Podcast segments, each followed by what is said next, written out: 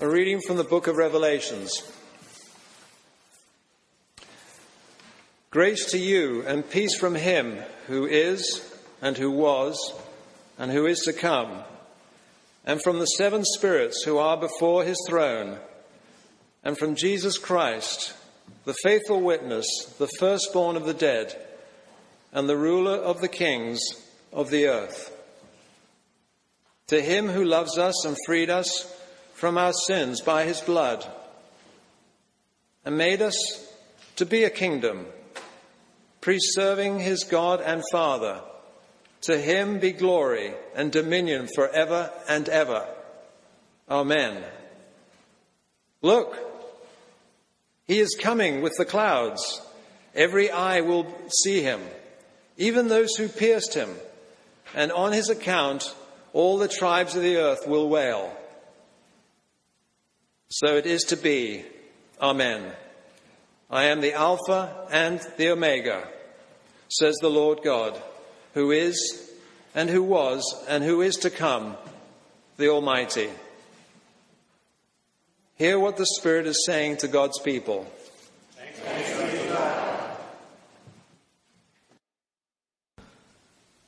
The Holy Gospel of our Lord Jesus Christ according to John. Pilate entered the headquarters again, summoned Jesus, and asked him, Are you the king of the Jews? Jesus answered, Do you ask this on your own, or did others tell you about me? Pilate replied, I am not a Jew, am I? Your own nation and the chief priests have handed you over to me. What have you done? Jesus answered, my kingdom is not from this world. If my kingdom were from this world, my followers would be fighting to keep me from being handed over to the Jews. But as it is, my kingdom is not from here. Pilate asked him, So you are a king? Jesus answered, You say that I am a king. For this I was born, and for this I came into the world to testify to the truth. Everyone who belongs to the truth listens to my voice. The Gospel of the Lord. You, Lord May the words of my mouth and the meditations of our hearts be always acceptable unto you, O Lord, our strength and Redeemer. Amen. Amen.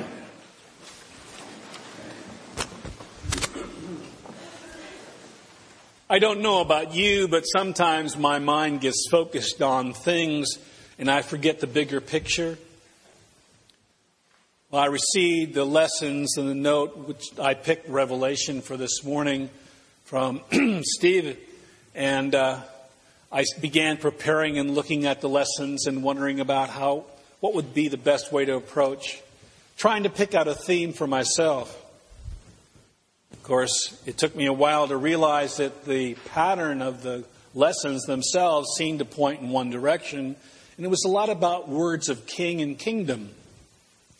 And obviously, and surprisingly enough, when I saw the bulletin and saw Christ, the feast of Christ the King, I knew I had picked the right time to preach.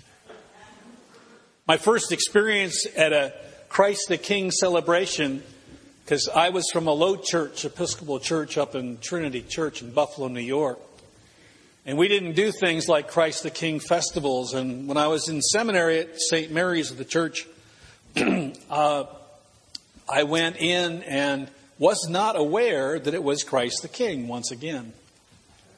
And it soon became apparent to me that I had misunderstood what this liturgy was supposed to mean. They didn't start the service for about 45 minutes because they were processing around the church celebrating Christ the King. And the incense rose and rose and rose and rose, and I was choking by the time I got to sing the opening hymn. At which point, we finished this really wonderful and powerful celebration, which actually had wonderful preaching went out and they opened the doors, and the fire department was greeting us as we came out of the church. So that's my first real remembrance of a Christ the King celebration. But something else happened over the week as I was reading through the lessons and trying to figure out what, what's this all about? What are king, kingdom, blah, blah, blah. All of a sudden, it popped into my head. A friend of mine wrote a book called Turning Things Upside Down, a theological workbook, Tom Woodward. We were chaplains together, and I had read the book maybe 35 years ago. And every once in a while, it comes back to my mind to read certain sections. As I was looking at the lessons, I remembered a story that he found, that he had placed in his book. Because he talks about John A.J. Langguth, who wrote a book called Jesus Christ's, plural. And it was a storybook about Jesus as a boy, boyhood wonders. And Chuck would probably know this, but Malcolm Boyd wrote an introduction to the book in terms of his response to these wonderful stories of Jesus as a boy. Well, one of the stories kept coming back to my mind, so I want to share that with you this morning. Jesus is sitting in study hall and he opens his book, his notebook, and using a ruler from his geometry class, he took out a page and made a ledger line down the center of the page. To the left at the top in block letters, he wrote assets. On the other side, he put down liabilities. Under liabilities, he started by putting down impatience. And covering his page from the girl across the aisle, he began to put the following down demanding, self righteous, proud, moody, filled with doubt, tend towards arrogance. With some dismay, he looked over his list of liabilities, thought to himself he better check out and see what he could write down as assets. He thought for a moment and then wrote down under assets, the Son of God. In better spirits, he closed the notebook and proceeded to do his study on Cicero. The idea that Jesus as a boy had these kinds of thoughts, I think he's pointing out to us the reality of this Jesus who we now call Christ the King. And on this feast day, as we read through the lessons, you'll notice the wonderful dialogue with Pontius Pilate. Because Pilate immediately says, Well, are you the king of the Jews? And does Jesus answer specifically? No. He says, Do you ask this on your own? Or will you put up to it? The dialogue goes, I am Pilate, very quick to point out, I'm not a Jew, am I? Your own nation and chief priests have handed you over to me. What have you done? Then Jesus says something very curious. He says, My kingdom is not of this world. If my kingdom were from this world, my followers would be fighting to save me. But as it is, my kingdom is not from here, which, of course, confuses our friend Pilate a little bit more. Pilate asks him, So you are king? Jesus answers, For you say that I am a king. Here's the line that took me a while to really digest and look at a number of times. As he says, You say that I am a king. For this I was born, and for this I came into the world to testify to the truth. Everyone who belongs to the truth listens to my voice. Well, supposing now we were to pull out our sheets of paper and draw a center line, a ledger line down the center. And on the left side, let's put down kingdom of humans or the kingdoms that we know to be true for ourselves. What is a king? What is the ruler? On the other side, what is Jesus talking about about kingdom and ruler? Now, I want you to picture for, your, for a moment in your mindset what is it that the ruler or king word conjures up for you? What goes on in your mind as you hear those words? Because I'm going to ask you to give me some of your feedback. Now, this is, remember, we're talking about king's kingdom from the human perspective. Power to control. Did you hear that? Power and control. Hmm. Did I intimidate everybody? What is this? Anyone else? What, what do you think of when you think of king? Ruler, power, control. What are some other things that come up? Pageantry. Pageantry and wealth. And wealth. Pageantry and wealth.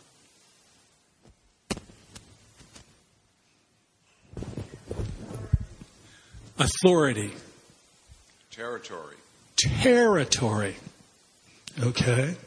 What are some other things that come to mind? Unfortunately, uh, we have a little bit of information about kingdoms that become, um, how shall we say, territories of a divisive or powerful or mean ruler. Anyone else? Yep. Subjugation. Subjugation. Aha. Subjugation. What are some other things that you picture when you think of king, ruler? Another word sometimes often associated with it is tyrant.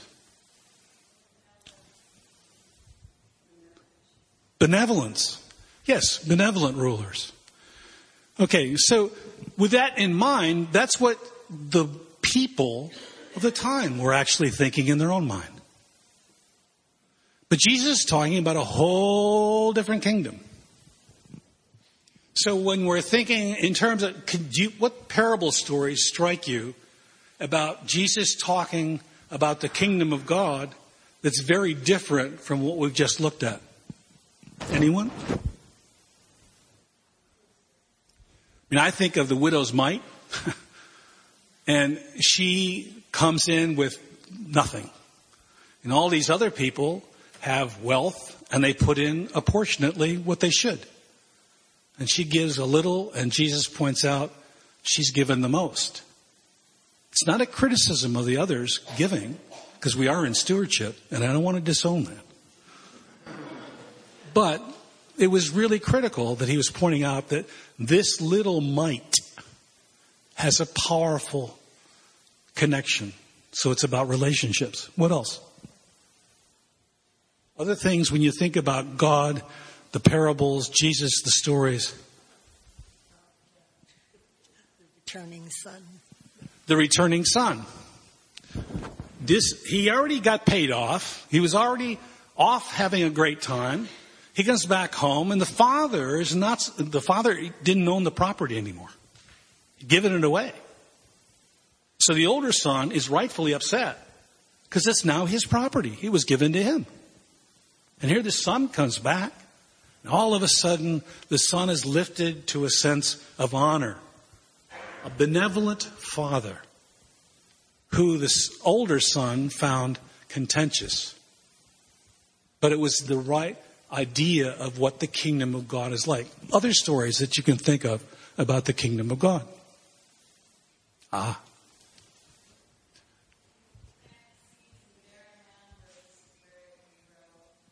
plant the seeds in barren lands. Right. In the, in the field and tending, right. And that it's, it's a surprise. It's like, why would the kingdom be put in a barren field? Yes. Anybody else? I saw another hand. Hmm. Okay. Well, thank you for helping me. But I think the important thing about today to look at Christ the King to celebrate the feast day of the kingdom of Christ is to look at how different it is from what we assume kingdoms are all about. For us, the kingdom of God is a chance where everyone, everyone has the opportunity to be saved, to be loved, as they turn themselves towards God.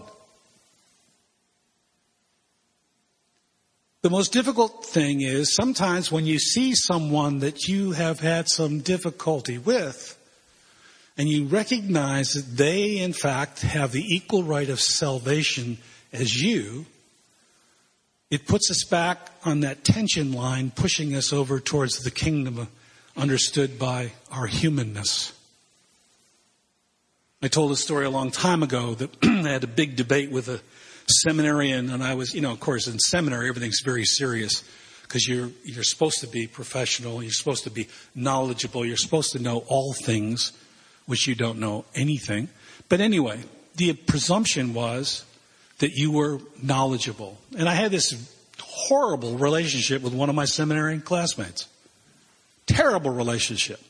And I used to seethe every time I'd see him. When we sat in a class, a small class, which made it very difficult for me to be there. And we were talking about God's love and so forth, and how everyone was acceptable. and I went to, we went to chapel late because our professor held us up a little bit. I went and jumped into a seat, and who did I sit next to?